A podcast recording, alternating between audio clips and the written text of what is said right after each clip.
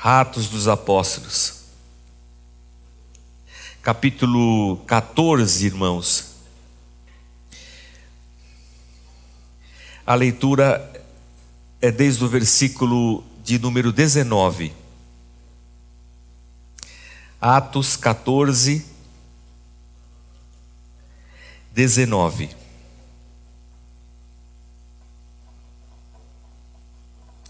Então alguns judeus chegaram de Antioquia e de Icônio e mudaram o ânimo das multidões. Apedrejaram Paulo e o arrastaram para fora da cidade, pensando que estivesse morto. Mas quando os discípulos se ajuntaram em volta de Paulo, ele se levantou e voltou à cidade. No dia seguinte, ele e Barnabé partiram para Derbe. Eles pregaram as boas novas naquela cidade, fizeram muitos discípulos.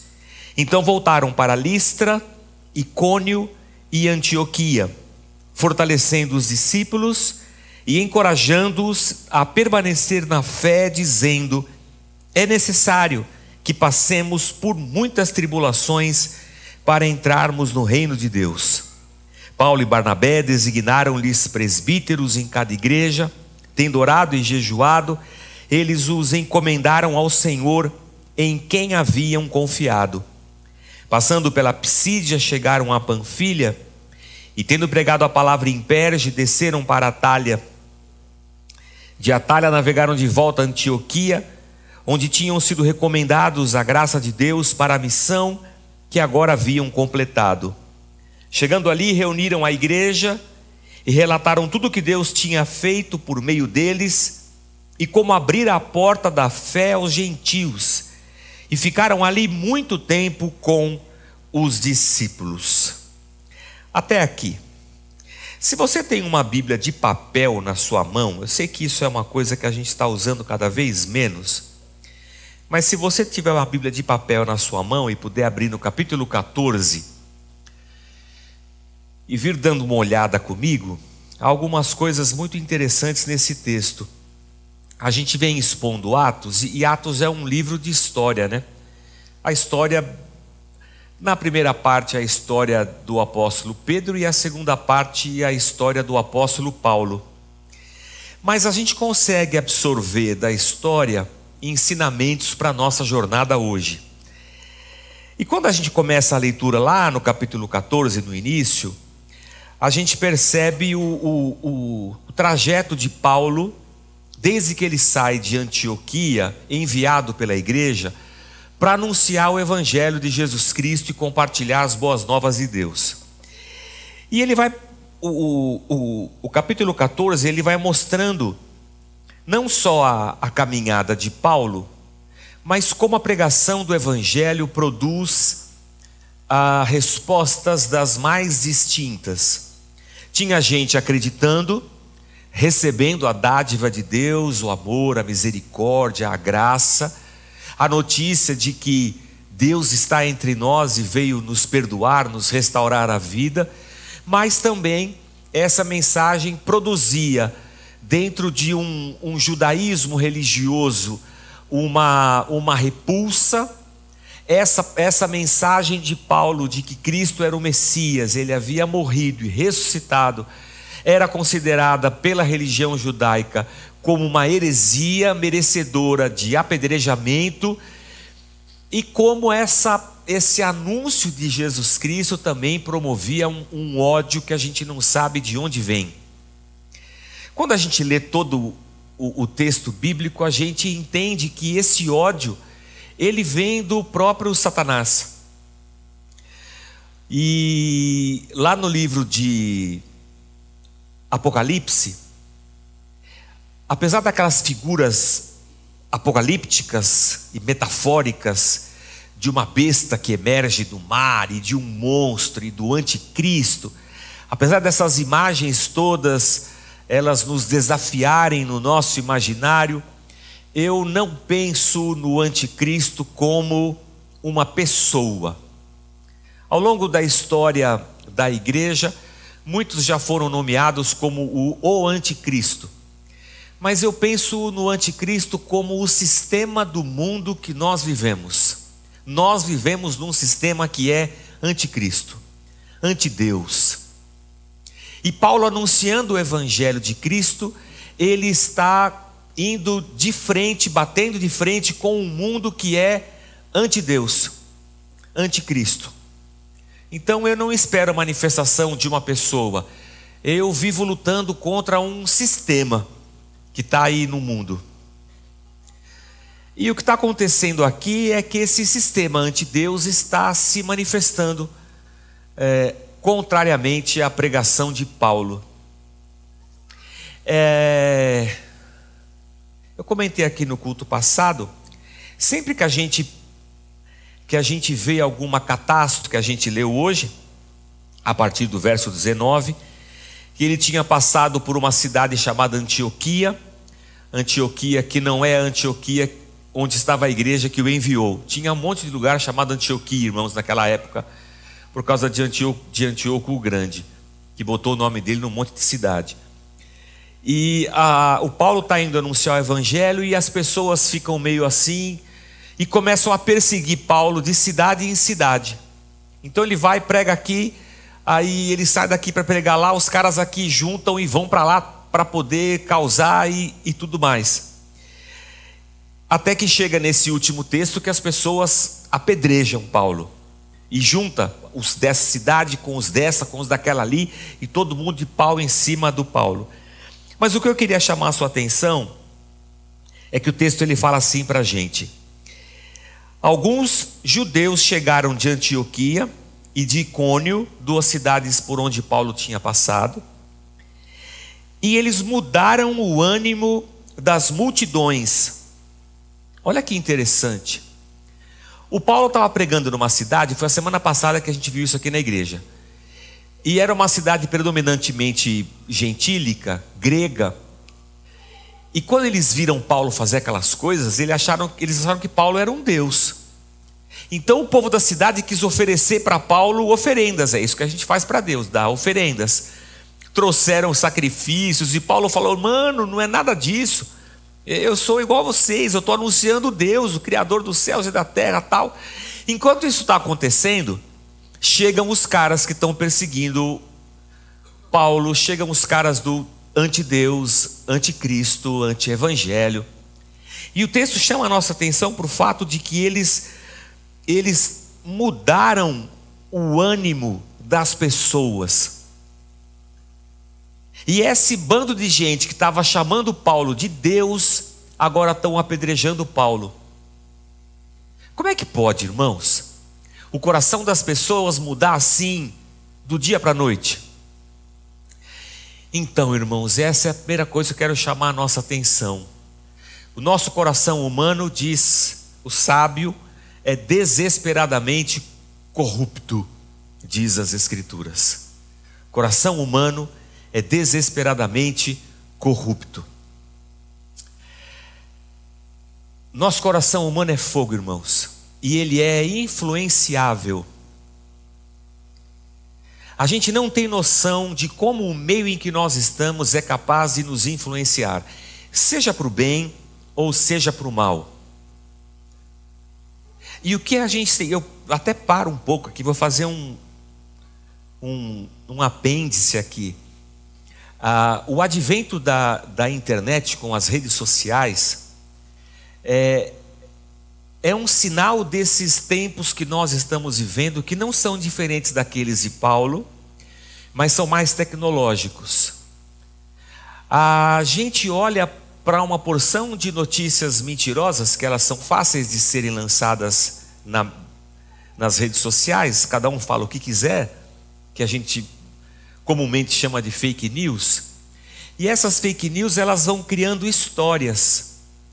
É, a gente também, uma palavra bonita, a gente pode chamar isso de narrativas. Estão construindo narrativas, pequenas histórias, muitas vezes mentirosas. Mas eu leio aquilo e aquilo contamina o meu coração, e às vezes faz sentido. E aí eu vou e leio outra, e o desgraçado do, do sistema da tecnologia, é que quando você lê uma notícia, ele vai te oferecer uma outra semelhante na próxima virada de página que você procurar. Eu não sei se já aconteceu com você, mas essa desgrama desse celular em que você lê a Bíblia, ele escuta o que você diz. É o Satanás tecnológico. Você fala assim: ah, está conversando com seu marido, estou pensando em comprar o colchão. Você abre o Facebook, o que tem lá?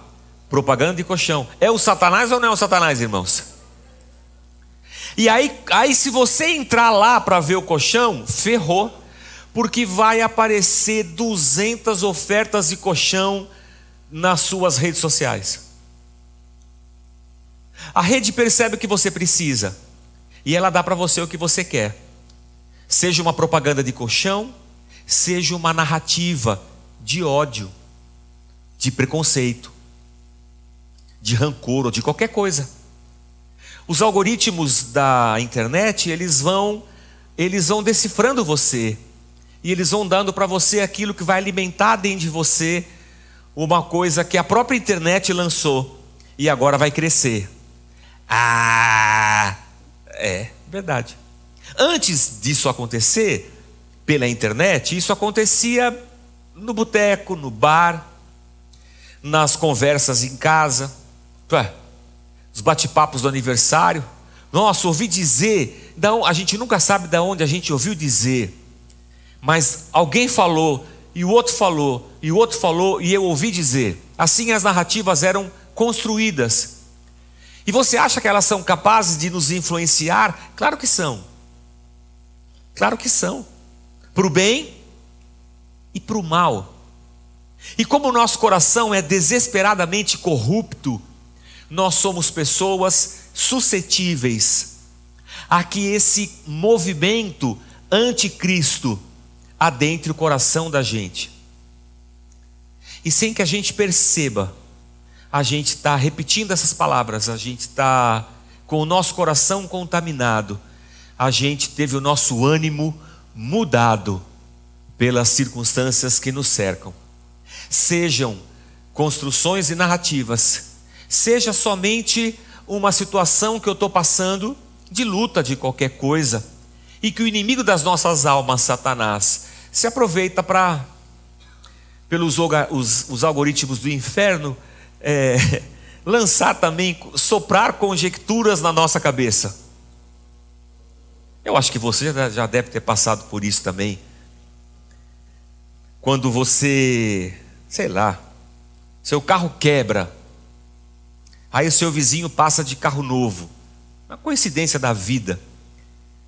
Aí já vem a voz na sua cabeça, né? Olha seu vizinho, carro novo. E você, olha seu carro. Vai lá, dá dinheiro na igreja. Tá vendo? Não tivesse dado aquele dinheiro para a igreja, você tinha trocado o carro, sei lá, qualquer coisa assim. Da onde vem essas benditas palavras da nossa cabeça? Eu não sei, deve ser o Satanás. Para quê? Para mudar o nosso ânimo e para plantar no nosso coração qualquer coisa que seja contrária a Deus. E como é que a gente faz para que isso não aconteça? Ora, eu acho que a gente tem que estar em constante comunhão com Deus, porque isso vai acontecer. É inevitável. Eu só preciso impedir que esse negócio crie raízes dentro da minha cabeça, como criaram naquele povo. E movidos por isso, eles foram lá para matar o Paulo. O que eu diria para você é: cuidado, irmão. Tem muita gente falando muita coisa, tem muita gente dizendo, eu, eu ouvi dizer, tem muita notícia na internet, tem muita notícia falsa. Tem um movimento grande nesse mundo para mudar o teu ânimo e colocar você numa posição anticristo, anti-Deus. Sobre tudo que se deve guardar, guarda, pois, o teu coração. Guarda, pois, o teu coração. Mas o, o texto segue. E segundo o texto, ele vai dizer para a gente que as pessoas não só ficaram, é, tiveram o seu ânimo mudado contra Paulo, que eles o apedrejaram. E quando eles apedrejam Paulo, eles, eles afastam Paulo para fora da cidade de Derbe. E o Paulo está lá caído como morto. Aí junto Barnabé e os outros discípulos, gente que tinha acreditado na história de Paulo, eles ficam ao redor de Paulo, Paulo todo sangrando, com a cabeça arrebentada, sobrancelha, nariz, tudo, tudo zoado. Aí o Paulo de repente ele levanta, ah, levantou. Quando ele levantou, ele falou assim: galera, vou pegar pedra e vamos arrebentar os caras que bateram na gente. Não, ele não vai nada disso aí. O texto fala que ele levanta. Oh, os caras tinham arrastado ele para fora da cidade. Ele levanta e volta para a cidade. Aí eu vou colocar um mapa aqui para você olhar comigo, ó. Igreja também é cultura. Olha aí, ó, que bonito. O que que esse mapa mostra para a gente, irmãos? O que está em verde e amarelo é terra. Deveria ser ver mais marrom, né? Mas é terra. E o azul? O azul é mar. Ah, legal. Esse mapa está mostrando o fundão, o fundão do mar Mediterrâneo.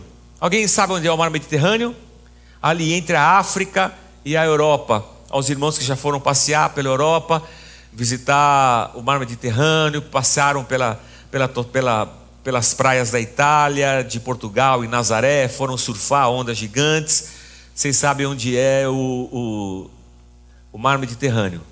O Paulo estava nessa Antioquia aqui, mais daqui, ó. É... Não, quem está na televisão é mais, é mais de lá. É mais de lá. Quem tá... Eu precisava de uma vara daquelas de professor, né? Ah, eu vou. Olha eu, ó. Quem está em casa não vai entender nada. Desculpa aí, pessoal do, dos YouTube da vida. Pô, esses músicos, meu. O santo altar é, é, é, é do pastor e os caras ficam botando. Ó! Oh. Antioquia. Que Antioquia é essa aqui? É onde estava a igreja. Aqui para baixo, é que não mostra no mapa. Aqui para baixo está Jerusalém. Essa Antioquia aqui é onde estava Paulo, Barnabé, daqui eles saíram em viagem. Mas tem uma Antioquia ali em cima, é o Antíoco Grande, ele fez um monte de Antioquia. Mas essa de baixo aqui é onde era a igreja. Ah, legal. O Paulo sai, deixa eu voltar para lá, né? Não sei porque eu vim para cá. Ele sai navegando aqui, ó, e vai anunciando o evangelho. Vai anunciando o evangelho, vai... aí vai até chegar aqui, os caras começam a falar: ei, vou matar esse cara. Aí ele sai daqui, vai para Icônio e os caras vão para lá pegar ele. Ele sai de Icônio, vem para Listra, os caras vão atrás dele em Listra. E quando ele chega em Derbe, ele não consegue escapar. Os caras fazem o que com Paulo? Pedreja. Diga comigo, pedreja. Pedrejaram o Paulo aqui, ó. E o que fizeram com ele? Jogaram ele para fora da cidade de Derbe. Pff, jogaram ele aqui, ó. Aí ele levanta. Quando ele levanta, ele pensa assim: preciso voltar para onde? Para Antioquia. Qual é o caminho mais curto, irmãos? Ir para Tarso. Era, o Paulo é de Tarso. Tarso não é sobrenome, irmão. É a cidade. Saulo de Tarso. Eu vou cair. Ele é daqui, ó. Será que ele tem parente aqui? Ah, deve ter. O pessoal que estudou com ele no ginásio, no primário. Ele está aqui, ó, apedrejado. Fala assim: vou para Tarso e de Tarso eu volto para Antioquia. Pronto. É isso que ele faz? Não. Ele acabou de ser apedrejado aqui. Jogaram ele para fora. Ele volta para cá. Ô, bicho ruim também, né, irmãos? E quando ele volta para cá, ele fala assim: vou voltando por todas as igrejas e lugares que eu passei para encorajar as pessoas, fortalecê-las e dizer para elas que o reino de Deus é assim. A gente tem que passar por muita tribulação para entrar no reino de Deus. E essa é a segunda coisa que eu queria chamar a sua atenção. Paulo não procura o caminho mais curto, mais confortável para ele, mais seguro para ele. Naquele momento ele está envolvido em uma missão de anunciar o evangelho de Cristo. E uma vez anunciado o evangelho de Cristo e pessoas tendo acreditado, ele tem um rebanho ali agora para cuidar. Então ele volta pelo pior caminho, o caminho dos apedrejadores. E aí ele volta encorajando as pessoas. E aqui eu me atenho no segundo tópico da nossa pregação. E para tirar daqui uma lição de que a comunidade dos discípulos de Cristo deve ser uma comunidade encorajadora. Uma comunidade de pessoas dispostas a encorajar umas às outras. Por que nós temos que ser uma comunidade encorajadora? Porque para entrar no reino de Deus é necessário passar por muitas tribulações. Ou seja, a nossa jornada não será fácil, ela será difícil. Eu penso na vida de duas maneiras. Eu penso na vida como a vida, ela já é difícil, irmãos. Viver é difícil, irmãos. Não é fácil, não. A gente nunca tem um salário que a gente julgue suficiente. A gente sempre precisa ou quer ganhar mais. A gente fica doente. A gente tem briga na família. A gente tem desentendimento. A gente perde coisas. A gente perde pessoas. A morte bate à nossa porta. A gente sofre nessa vida, irmãos. A gente fica desesperançoso. Então a vida por si só, ela já é bem difícil e injusta. O problema, irmãos, é que nós estamos não só mergulhados nessa vida aqui na terra pós-queda, como nós carregamos dentro de nós um Deus a quem essa terra persegue. Então, já não fosse a vida difícil, eu ainda sou e faço um movimento contrário ao movimento natural dessa vida. Eu estou indo na direção de Deus. Que craca, irmãos! Aí eu, eu aprendo que o caminho de Deus é estreito. E ainda sendo estreito, eu preciso carregar minha cruz para andar por ele. Então eu vivo nesse mundo, mas esse mundo vive contra Deus. E como eu vivo a favor de Deus, eu não tenho só as agruras e dificuldades da vida, eu tenho também as dificuldades de ser um cristão que anda na contramão do sistema desse mundo. Irmãos, dá para dar certo isso? Dá certo, vai dar. Lá no fim de todos nós vamos para a glória. Mas aqui, irmãos, vai ser difícil. A vida aperta a gente. O termo aqui é, que Lucas usa é, é, é de oprimir, apertar, achatar. Nós somos achatados pela vida. Você já deve ter sentido assim: achatado, apertado, pressionado, oprimido, desanimado, chateado, cansado. Quem aqui nunca acordou um dia e falou: hoje eu não vou na igreja que eu não estou bem? Quem nunca acordou aqui de pá virada, sem vontade de orar? Quem nunca acordou aqui desanimado com a igreja, com Deus, com a vida espiritual? Quem aqui já não acordou cansado da vida? Quem aqui já não acordou um dia perguntando: Senhor, por quê? Por que que comigo tem que ser assim? Quem nunca? Que atire a primeira pedra. Então o Paulo, sabendo disso tudo, pô, os caras me apedrejaram, eles vão apedrejar os meus discípulos também. Eu vou voltar lá e vou encorajá-los. Então a comunidade de Cristo é uma comunidade de gente que sofre, mas é uma comunidade de gente disposta a encorajar o próximo. É por isso que a gente vem para a igreja. E por isso que eu, é, de uma maneira bem chata, e as pessoas não gostam disso, eu falo: dê um abraço da pessoa que está do seu lado. Porque a gente precisa, irmãos. Eu preciso de uma palavra de encorajamento. Eu preciso de um abraço, de um sorriso. Aliás, tem um hino, duzentos e setenta e quatro. Tudo que a gente sofre, num abraço se dissolve. Resolve. Tudo que a gente sofre, num abraço se resolve. Tudo que nos amamos. É muito antigo o hino, eu não lembro. Cara, um abraço, um sorriso, uma palavra, a gente precisa. A gente precisa de, dessa força um do outro, porque senão a gente... é difícil, irmão. Senão fica difícil. E era isso que o Paulo estava fazendo. É isso que eu espero de nós como comunidade, que nós encorajemos uns aos outros, porque de luta, irmão, a gente já está cansado. A igreja não pode se transformar num ambiente de competição, de opressão, porque isso aí a gente já tem no mundo. A igreja não pode ser para nós um ambiente hostil. A igreja tem que ser uma comunidade de gente que está carregando a sua cruz e ajudando uma a outra, ajudando cada um a sofrer as suas dificuldades. Assim também a gente se alegra com as nossas alegrias. Mas estamos juntos, irmãos. Estamos juntos. Mas o texto continua.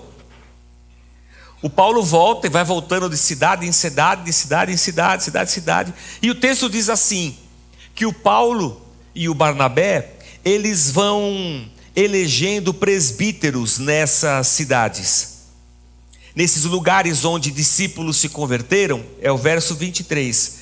Paulo e Barnabé designaram-lhes presbíteros em cada igreja.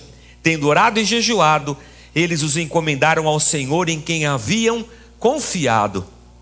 Pô, que legal isso aqui, irmãos. Paulo não está estabelecendo uma hierarquia na igreja.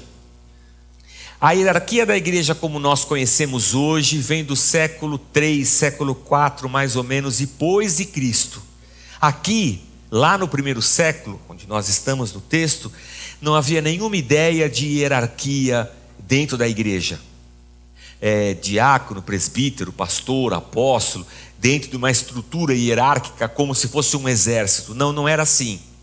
Isso acontece só no século três para o século quatro, quando a igreja copia a estrutura do Império Romano e traz isso para dentro da igreja. Cidades maiores dentro do Império Romano tinham um tipo de líder, cidades menores um outro, cidades menores um outro. A igreja faz a mesma coisa. Aqui não havia nenhuma ideia de hierarquia, havia uma ideia de cuidado. Eu vim, preguei aqui, teve gente que se converteu, tem que ficar alguém aqui tomando conta. Quem vai tomar conta? Alguém. O, Paulo, o, o texto chama de presbíteros. A palavra presbítero em grego é ancião, tiozão. Deixa eu ver aqui na igreja quem tem cara de tiozão. Pô, o Marcão foi embora no outro culto. Aquele irmão de barba branca, como é que o senhor chama? É, Jefferson. Vamos dar um bom dia para o Jefferson. Bom dia, tiozão. Jefferson. Tem cara. Aí o, o Paulo fala assim: bom, ô, ô, gente, aqui na igreja, quem que é uma pessoa responsável assim, família, toda... ó, fala com o Jefferson, é o mais tiozão que nós temos aqui, casado, estruturado, assim, aí tem filho, então é ele, é ele, é ele, é você, é você, sou eu mesmo. É isso que eles estão fazendo, estabelecendo, ordenando, elegendo presbíteros, anciãos. E aí o Paulo fala, o texto fala assim para a gente. Paulo e Barnabé designaram-lhes presbíteros em cada igreja. Tendo orado e jejuado, eles os encomendaram ao Senhor em quem haviam confiado. Paulo passou por aqui e encontrou o Jefferson. E ele falou assim: Paulo, essa palavra aí é o que eu quero para a minha vida. Legal. Só que o Jefferson fica, ficam alguns discípulos e o Paulo continua pregando. E o Jefferson está lá. Aí o Paulo apanha, apedreja e ele volta. Quando ele volta, ele encontra o Jefferson aqui de novo. Aí ele fala assim: ó, Jefferson, vai ficar com você a bola. Ok. Aí o Paulo vai orar, jejuar e fala assim para Deus: Deus, eu vou recomendar para o Senhor o Jefferson. Cuida dele, porque ele está cuidando do teu rebanho. E, e eu estou indo embora. Então cuida dele, Senhor. É isso que está acontecendo. É Paulo dizendo assim: Senhor, o Jefferson já, já confiou em ti, ele já creu em ti.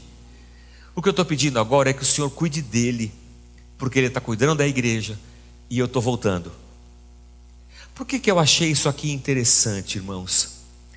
Porque num, num, num primeiro momento a comunidade deve ser uma comunidade que vai encorajar uns aos outros.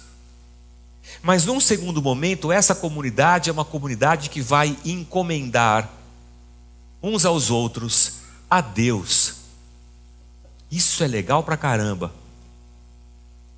Eu vou tirar um pouco do aspecto histórico aqui e vou trazer um pouco para nós aqui dentro.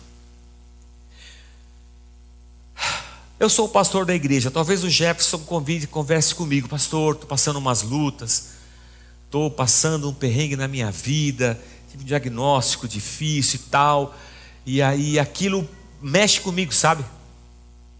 Aí no meu momento de oração, sozinho, no meu secreto, eu falo assim: Senhor, estou lembrando agora aqui do Jefferson, meu. Oh Deus, ele está passando uma luta tão difícil. E eu queria recomendar ele para o Senhor. Cuida dele. Ele tem a família, tem os filhos, tem os netos, tem os bisnetos, os tataranetos. Cuida dele. Porque de alguma maneira, nessa nossa relação de encorajamento, eu entrei um pouco mais profundamente na vida dele e ele na minha. E ao adentrar um pouco na vida dele, com a permissão dele, ele me abriu a sua fraqueza e a sua, a sua dificuldade. E isso doeu em mim. E quando doeu em mim, eu fui para Deus e falei: Senhor, ajuda ele. Então a igreja é uma igreja que se encoraja, mas a igreja também é uma igreja que intercede uns pelos outros. Isso aqui não está sendo ensinado no texto. O texto está relatando uma história, mas isso aqui saltou aos meus olhos. Porque veja, eu não sei qual é a vontade de Deus para o Jefferson. Eu não sei se Deus quer peneirá-lo nessa peneira das aflições e tribulações para depurá-lo. Eu não sei. Mas eu estou aqui pedindo para Deus aliviar. O resultado não cabe a mim. Então eu não tenho A, a, a, a resposta dessa oração e nem o resultado dessa oração. Eu não sei o que vai acontecer da minha oração para cima, ou seja, o que Deus vai fazer eu não sei, mas o que aconteceu entre nós eu já sei. Há entre nós uma aliança, uma irmandade. Somos irmãos em Cristo, compartilhamos sentimentos, compartilhamos a fé, compartilhamos a jornada. O que Deus vai fazer eu não sei, mas nós saímos disso mais unidos, mais íntimos, mais solidificados na graça e no reino. Sabe o que é difícil, irmãos? O difícil é que, infelizmente, a igreja evangélica sucumbiu ante a mudança de ânimo por causa da cultura em que ela está inserida. Como assim, Jorge? Nós vivemos num mundo egoísta, irmãos. Nós vivemos num mundo onde o importante é você ser feliz. Estou numa luta num casamento. Qual é a resposta desse mundo? Larga dele. Está te fazendo bem? Você está sendo feliz? Não. Então sai disso, você tem que ser feliz. O... o O sobreproduto dessa, dessa palavra, você tem que ser feliz, é que você é o centro da sua vida e da existência. E se alguma coisa não está te fazendo bem, larga disso. Porque no fim das contas, o importante é você. Quando eu prego isso, eu estou destruindo o ambiente da família, ou a aliança do casamento, ou qualquer coisa assim, porque eu transformei você no centro da sua vida. Aí você vem para a igreja. Quando você vem para a igreja, o pregador prega: você não veio nesse mundo para sofrer, você veio para ser vencedor. Aí o pregador cita José.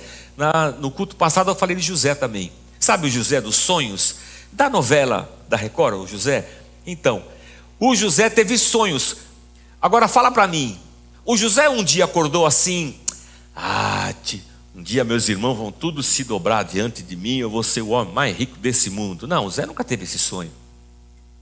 Deus botou uns sonhos esquisitos na cabeça do José, e tudo o que estava acontecendo era Deus fazendo, não era o Zé sonhando. Mas o pregador diz assim na pregação: oh, Deus vai te dar os teus sonhos, aleluia. Convenci, não? Não.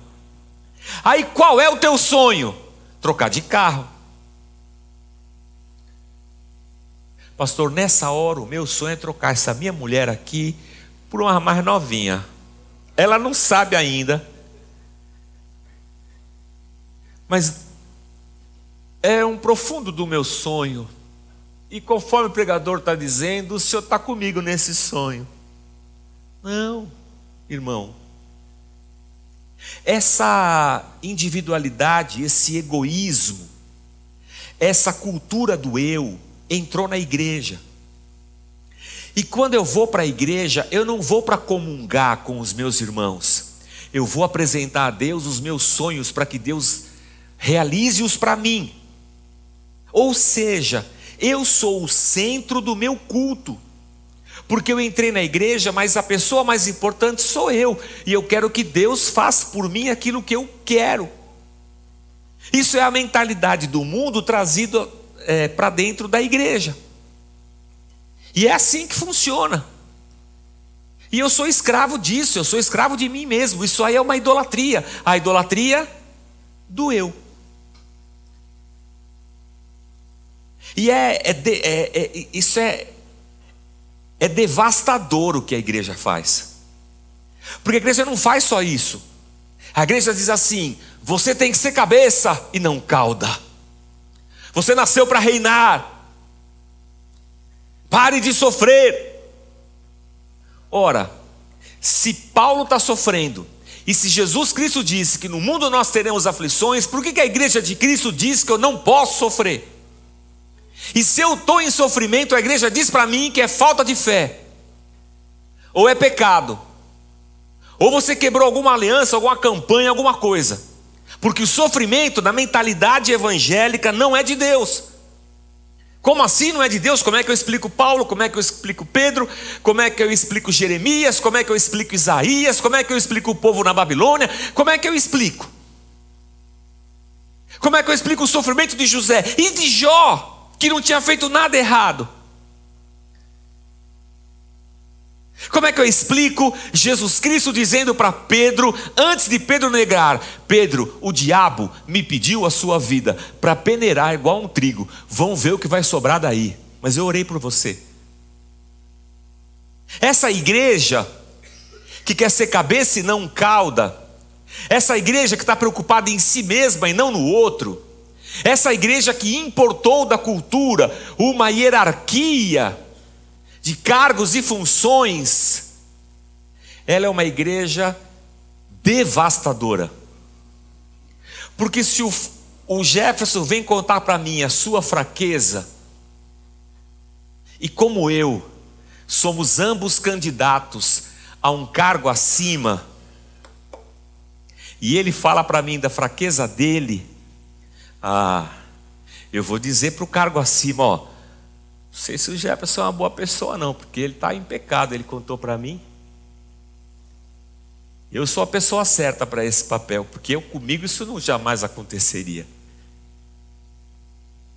Isso aí é uma... é o neodarwinismo evangélico. Não é o darwinismo que diz que os mais aptos vão, vão permanecer e os menos aptos vão cair em extinção? É o darwinismo evangélico. E chega uma hora, irmãos, que eu quero ter uma igreja só de cabeças e não de caudas. Se você está na visão, você é cabeça. E se você está com problema, com luta, está sempre assim, chateado, cara, esse aí, esse não tem fé, está fora da visão, esse é cauda. Naturalmente essa igreja vai expurgar esse tipo aí, vai botar para fora. Não é louco isso, irmãos? E a gente achando que a sociedade não vai contaminar a gente, mudar o nosso ânimo ou a nossa forma de ler as escrituras. Irmãos, o coração do homem é desesperadamente corrupto. Mas a comunidade que eu espero, e era a comunidade que o Paulo pregava e esperava, do reino dos discípulos da cruz de Cristo, é uma comunidade de gente que, ao ouvir da fraqueza do irmão, não transforma aquilo em oportunidade de crescimento, mas olha para aquilo como um território santo e sagrado. A vida do outro é território sagrado. Ali eu não vou produzir nenhum tipo de abuso. Ali é ambiente para oração, dizia meu professor Zéel Machado. A dor do outro é terra santa. Ali eu vou orar, clamar e encomendar a Deus. Deus cuida dele. A igreja que eu espero aqui para a nossa comunidade é uma igreja que seja consciente da sua fraqueza e de como o mundo pode influenciá-la. Por isso, diariamente, abre o seu coração para Deus. Vocês estavam cantando, eu estava cantando também.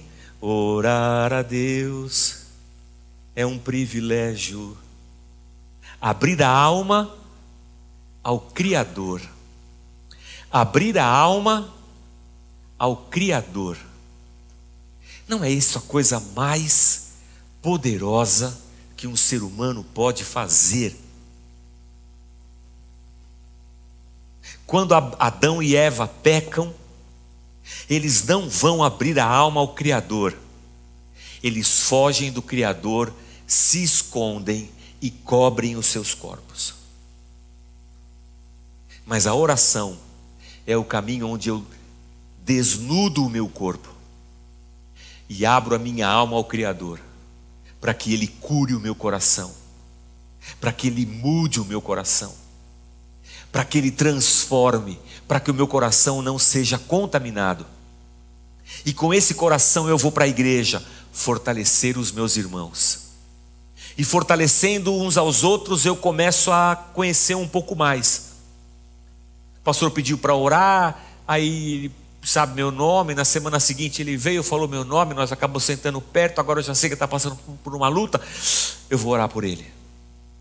E vincos e laços são construídos na comunhão, na amizade, no sofrer junto a mesma dor.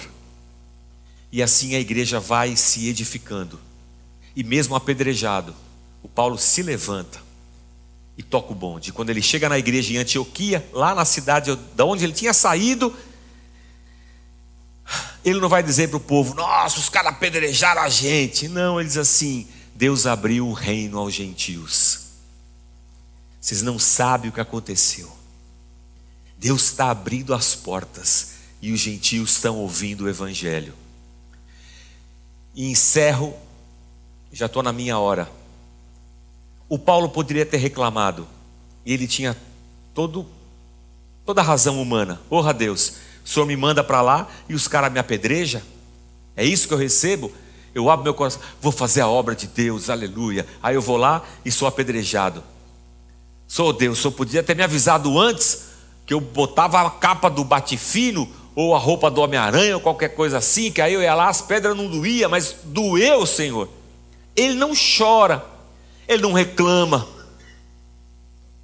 O que Paulo faz? Levanta, como diz Pronômios capítulo sete, versículo oitenta e nove, levanta, sacode a poeira.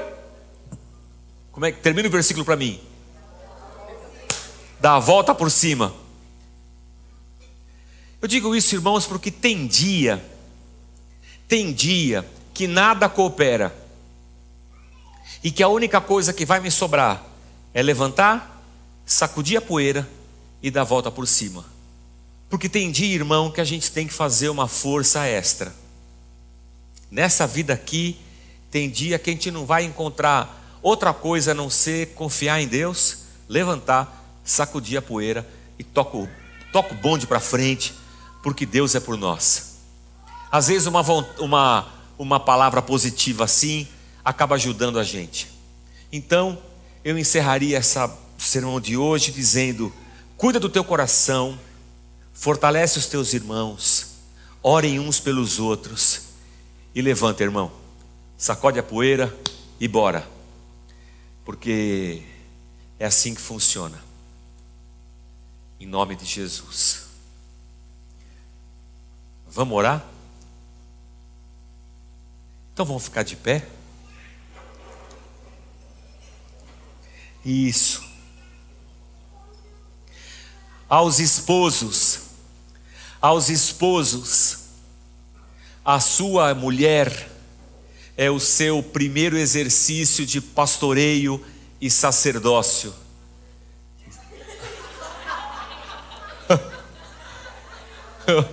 Fala, Jeová. O pessoal de casa não deve ter ouvido, mas eu falei aqui, as mulheres já... Ou seja, maridos, fraqueza da sua esposa não é para você reclamar, porque isso aí é terra santa.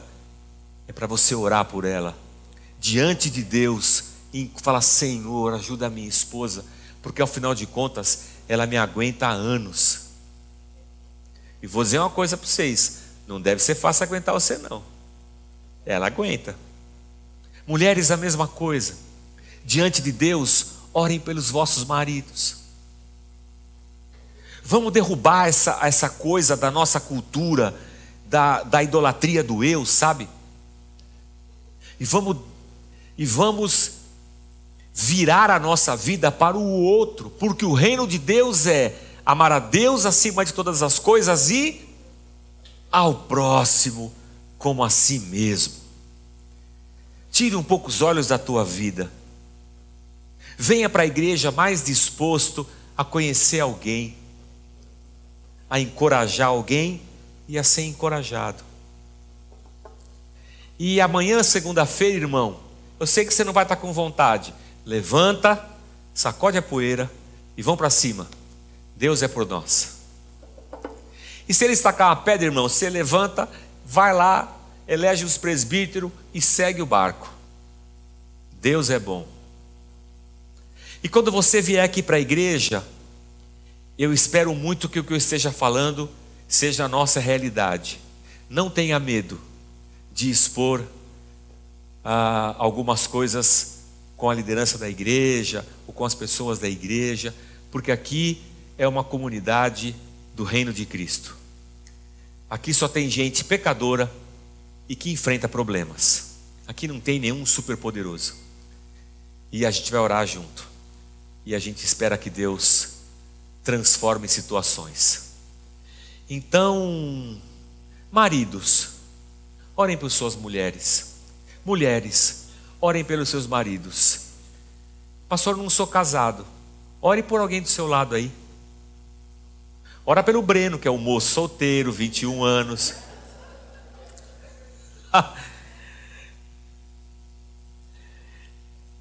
Oremos. Feche os teus olhos. Deus, ajuda a gente, Pai. A gente está remando contra a maré. A gente vive num mundo que é anti-Deus, anti-Cristo. A gente vive uma cultura que é assim, Senhor.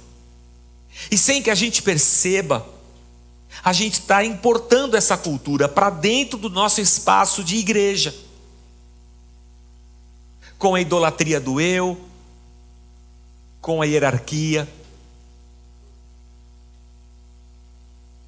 a gente está confundindo as coisas, Senhor. Estamos renegando a vida com os seus sofrimentos e achamos que podemos viver sem problemas nessa vida, e queremos isso, Senhor, e corremos atrás disso. Aí, então ensina a gente, Senhor, a não fugir da luta. A atitude de Paulo tem muito a nos ensinar, Senhor, e a gente te pede, nos ensina. Nos ajuda a não fugir do sofrimento, tentando criar uma religião ascética nesse mundo. Ajuda a gente a entender as demandas da vida. Que a gente não olhe sofrimento como falta de fé, falta de oferta, de dízimo, qualquer coisa assim, Senhor. Sejamos uma comunidade, meu Deus, disposta a encorajar uns aos outros.